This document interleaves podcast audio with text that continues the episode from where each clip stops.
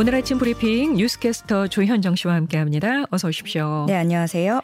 국내 1호 코로나 백신이 2단계 자문을 통과했습니다. 이번 주 안에 네. 최종 허가 여부가 나오게 된다고 하죠. 네, 국내 개발 1호 코로나 백신 SK바이오사이언스의 스카이코비온 멀티주입니다. 식약처 자문 기구인 중앙약사심의위원회 자문을 통과했는데요.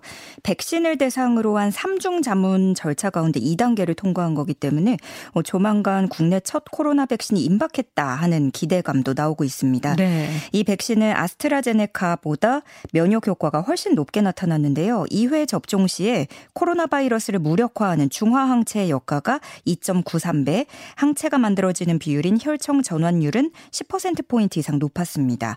이상 반응 등을 토대로 분석한 안전성도 허용 가능한 수준이고요. 또 기존의 mRNA 백신과는 달리 영상 2도에서 8도 정도의 냉장 유통 또 장기 보관이 가능하기 때문에 해외 수출용으로도 유용할 것이라는 분석이 벌써부터 나오고 있습니다. 네. 네. 어, 식약처는 며칠 내로 자, 마지막 자문 단계인 최종 점검 위원회를 열어서 품목 허가 여부를 결정하게 됩니다. 네. 코로나 네. 이후에 저신용자가 제주 제도권 금융에서 돈 빌리는 게 참 어려워졌잖아요. 네. 그러면서 많은 사람들이 불법 사금융 대출로 넘어갔다는 조사가 나왔네요. 네, 그렇습니다. 서민금융연구원이 6등급에서 10등급의 저신용자 7천여 명과 우수대부업체 12곳을 대상으로 조사를 해봤더니 저신용자 10명 중에 6명이 불법 사금융인 것을 알면서도 어쩔 수 없이 돈을 빌린 것으로 파악이 됐습니다.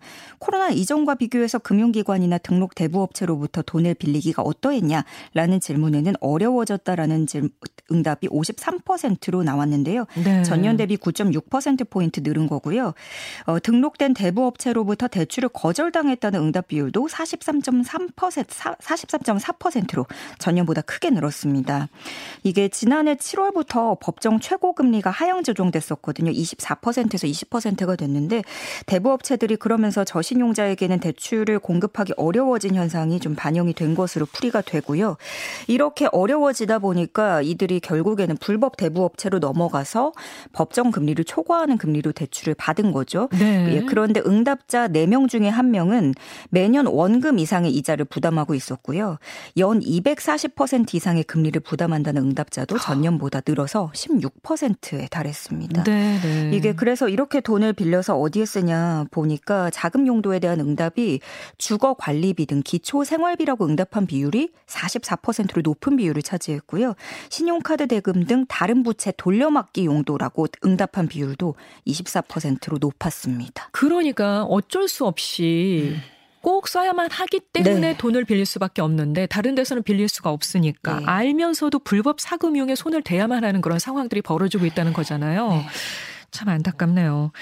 코로나 사태 이후에 폐업한 가게들도 상당히 많은데요. 앞으로 이런 일로 경영이 어려워진 매장 임차인이나 대리점들의 계약 해지가 수월해질 거라고 하죠. 네, 그렇습니다. 공정거래위원회가 유통대리점 분야 8종의 표준계약서를 개정했습니다. 먼저 백화점 등의 유통업에는 태풍, 홍수 등 천재지변이나 코로나처럼 음, 총 3개월 이상의 집합 제한 금지 조치로 경제 사정에 중대한 변동이 생겨서 폐업하는 경우에는 임차인이 임대차 계약을 해지할 수 있도록 구체적으로 명시했습니다. 이런 이유로 계약을 중도 해지하는 경우에 위약금 감액을 요청할 수 있는 권리도 규정을 추가로 했고요. 또 식음료, 의류, 통신 등 대리점에 적용되는 내용도 천 재질변이나 1급 감염병 유행 등으로 폐업하는 경우에는 대리점이 계약을 중도 해지하고 손해배상액의 감경 또는 면제를 요청할 수 있도록 했습니다. 네. 이를 요청하기 위해서는 감염병 확산 등의 대리점의 귀책 사유 없이 정상적인 영업 활동이 불가능해야 한다는 것을 또 어, 증명을 해야 되고요. 공정위 관계자는 이렇게 감염병 확산 등의 상황으로 사업을 계속하기 어려운 매장 임차인 대리점이 새로운 도전을 할수 있도록 돕는 효과가 있을 것이라면서 향후 개정 개정된 된 표준 계약서가 잘 활용될 수 있도록 유도하고 지원할 예정이라고 설명했습니다. 네. 전남 완도에서 행적이 끊긴 조윤아 양 가족 수색 작업이 진전을 보이지 않고 있는데요. 어, 경찰이 부모의 금융거래 내역 등으로 실종된 경위를 지금 조사하고 있나 봅니다. 예, 추가적인 정황들이 조금씩 나오고 있는데요. 조양 가족이 지난 30일 밤 11시쯤 펜션에서 나오는 모습이 CCTV에 찍힌 것이 또 공개가 됐었죠. 이때 조양은 엄마 등에 엎여 있는 모습입니다. 네. 어, 숙소 근처에서 조양과 어머니의 휴대전화 신호가 먼저 끊긴 뒤에 4km 떨어진 송곡항 선착장에서 아버지의 휴대전화 신호까지도 사라졌습니다. 그런데 인근 CCTV에는 지금 조양 가족의 흔적이 남아있지 않는 상황이고요. 경찰은 기동대 200여 명과 수색견을 동원, 동원해서 해안과 인근 마을, 야산 등을 수색했습니다. 또 경비정 음파 탐지기로도 수중 수색을 펼치기도 했고요. 조양 가족 집에서 금융기관의 독촉장 이런 우편물이 쌓인 것을 확인하고 금융거래 내역 등을 살펴보고 있는 실정입니다. 네. 어, 여러 가지 정황상 조양의 가족은 생활고를 겪어왔던 것으로 지금 추정이 되고 있습니다. 조양 아버지는 지난해 7월 8월 이후에 사업을 관뒀고 어머니도 비슷한 시기에 직장을 나왔고요. 그리고 집에는 카드 회사의 독촉장이 쌓여 있던 것으로 확인이 됐습니다. 생계가 어려워진 상황에서도 외제차 할부금 또 월세는 꼬박꼬박 내야 했는데 경찰이 조사해 본 결과 음, 지난달엔 집 월세도 내지 못했던 것으로 밝혀졌고요. 그래서 경찰은 지금으로서는 다양한 가능성을 열어두고 일가족의 행정을 캐고 있습니다. 네. 자, 요르단 항구에서 유독가스가 유출돼 수백 명의 사상자가 나왔다는 소식이 새벽에 들어왔습니다. 예, 그렇습니다. 어, 요르단 남부 아키바 항구에서 유독가스가 유출돼서 최소 10명이 숨지고 250여 명이 부상당한 것으로 알려졌습니다. 이 사고는 운반 중이던 가스 탱크가 추락하면서 발생을 했는데요. 사고 현장 CCTV 영상을 보면 가스 탱크를 실은 트레일러 한 대가 항구에 도착을 하고요. 이어서 항만 크레인이 가스탱크를 들어 올립니다. 그런데 여기서 크레인에 매달려 있던 가스탱크가 항구 바닥으로 추락해서 폭발을 하는 거죠. 그래서 순식간에 노란색 유독가스가 항구 전체로 퍼졌습니다.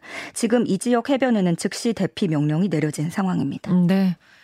또 전쟁의 참화를 겪고 있는 우크라이나에서는 쇼핑센터가 미사일의 공격을 받았다고 합니다. 예, 우크라이나 볼로디미르 젤렌스키 대통령이 27일 현지 시간 27일에 밝힌 내용에 따르면 우크라이나 중부 폴타바주 크레멘추크시에 있는 쇼핑센터에 미사일이 떨어졌고요.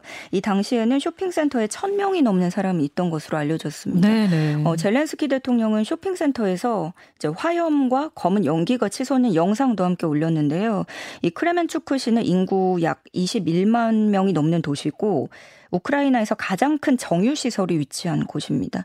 우크라이나는 구체적인 사상자 수는 공개하지 않았지만 위중한 상태에 빠진 사람들도 있는 것으로 전해졌습니다. 천 명이 넘는 사람들이 그 안에 있었다고 하니까요. 음. 정말 많은 피해가 있을 것으로 예상이 되는데요. 참 네. 안타깝습니다.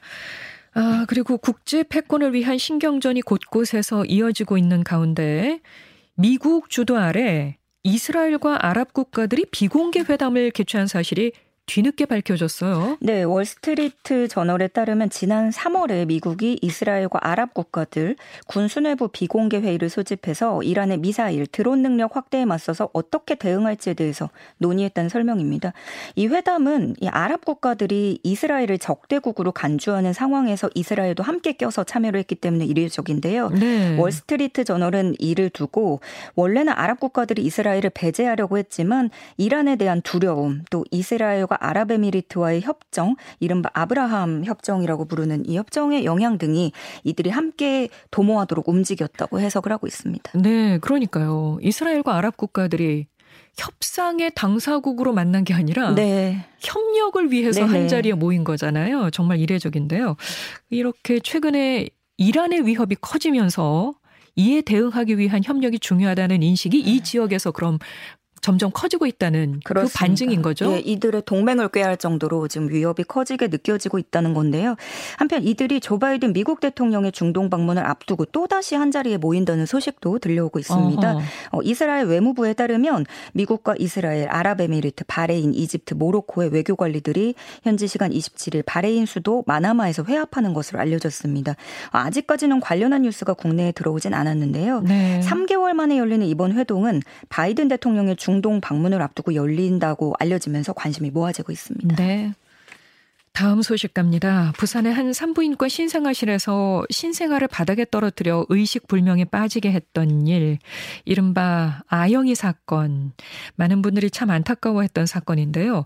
가해자로 지목된 간호사에게 검찰이 징역 7년을 구형했습니다. 네, 어, 어제는 관련 사건 결심 공판이 있었습니다.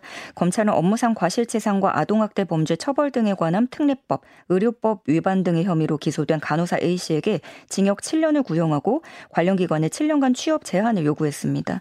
어, 이 사건 2019년 10월에 산부인과 병원 신생아실에서 생후 5일 된 아기의 다리를 잡고 거꾸로 들어올리는 등의 학대를 하고 바닥에 떨어뜨려서 두 개골 골절상을 입힌 사건이었습니다. 아, 그러니까요. 아이가 올해 3살 됐다고 해요. 네. 근데 여전히 아이가 어떤 상호작용도 할 수 없는 그런 상태라고 하잖아요. 예, 그 아버지 지에 따르면 스스로 심장이 뛰는 것과 척추 부근을 만졌을 때 움찔하는 정도 말고는 혼자 할 수 있는 게 없다라고 음, 네. 알려졌는데요. 종종 재판을 위해서 이제 언론에 노출된 아이 상태를 보신 분들은 아시겠지만 그 아이와 가족의 고통이 이루 말할 수 없는 그런 모습입니다. 네. 4월에 있었던 여덟 번째 공판에서는 당시 담당 의사의 증인 신문도 있었는데요. 의사는 아이를 보자마자 의료진들은 심각한 상태임을 확인할 수 있었다면서 당시를 회상했습니다. 옷을 벗기자마자 가슴에 멍이 들어 있었고 육안으로도 머리에 두혈종이 확인이 됐었고 자발적인 호흡이 안 되는 상태라서 인공호흡기를 달았다고 증언을 했고요. 그러면서 이 정도의 골절상은 아이를 일부러 떨어뜨리거나 던졌을 때 등의 아동학대 수초로 일어난다고도 덧붙였습니다. 네네. 앞서 검찰은 간호사 A 씨가 2019년 10월부터 12월까지 20여 차례에 걸쳐서 상습적으로 14명의 신생아실 아기를 신체적으로 학대했고 같은 해 10월 20일 오후에는 생후 5일 된된 신생 아영 이를 바닥에 떨어뜨려서 두개골 골절상 등의 상해를 입혔다고 공소 사실을 밝혔습니다. A 씨는 지금 조건부로 보석 신청이 인용돼서 불구속 상태로 재판을 받고 있거든요. 이르면 8, 9월쯤에 선고가 나올 것으로 전망됩니다.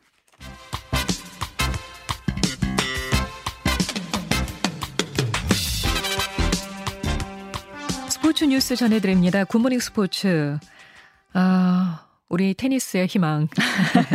권순우 선수. 네. 예.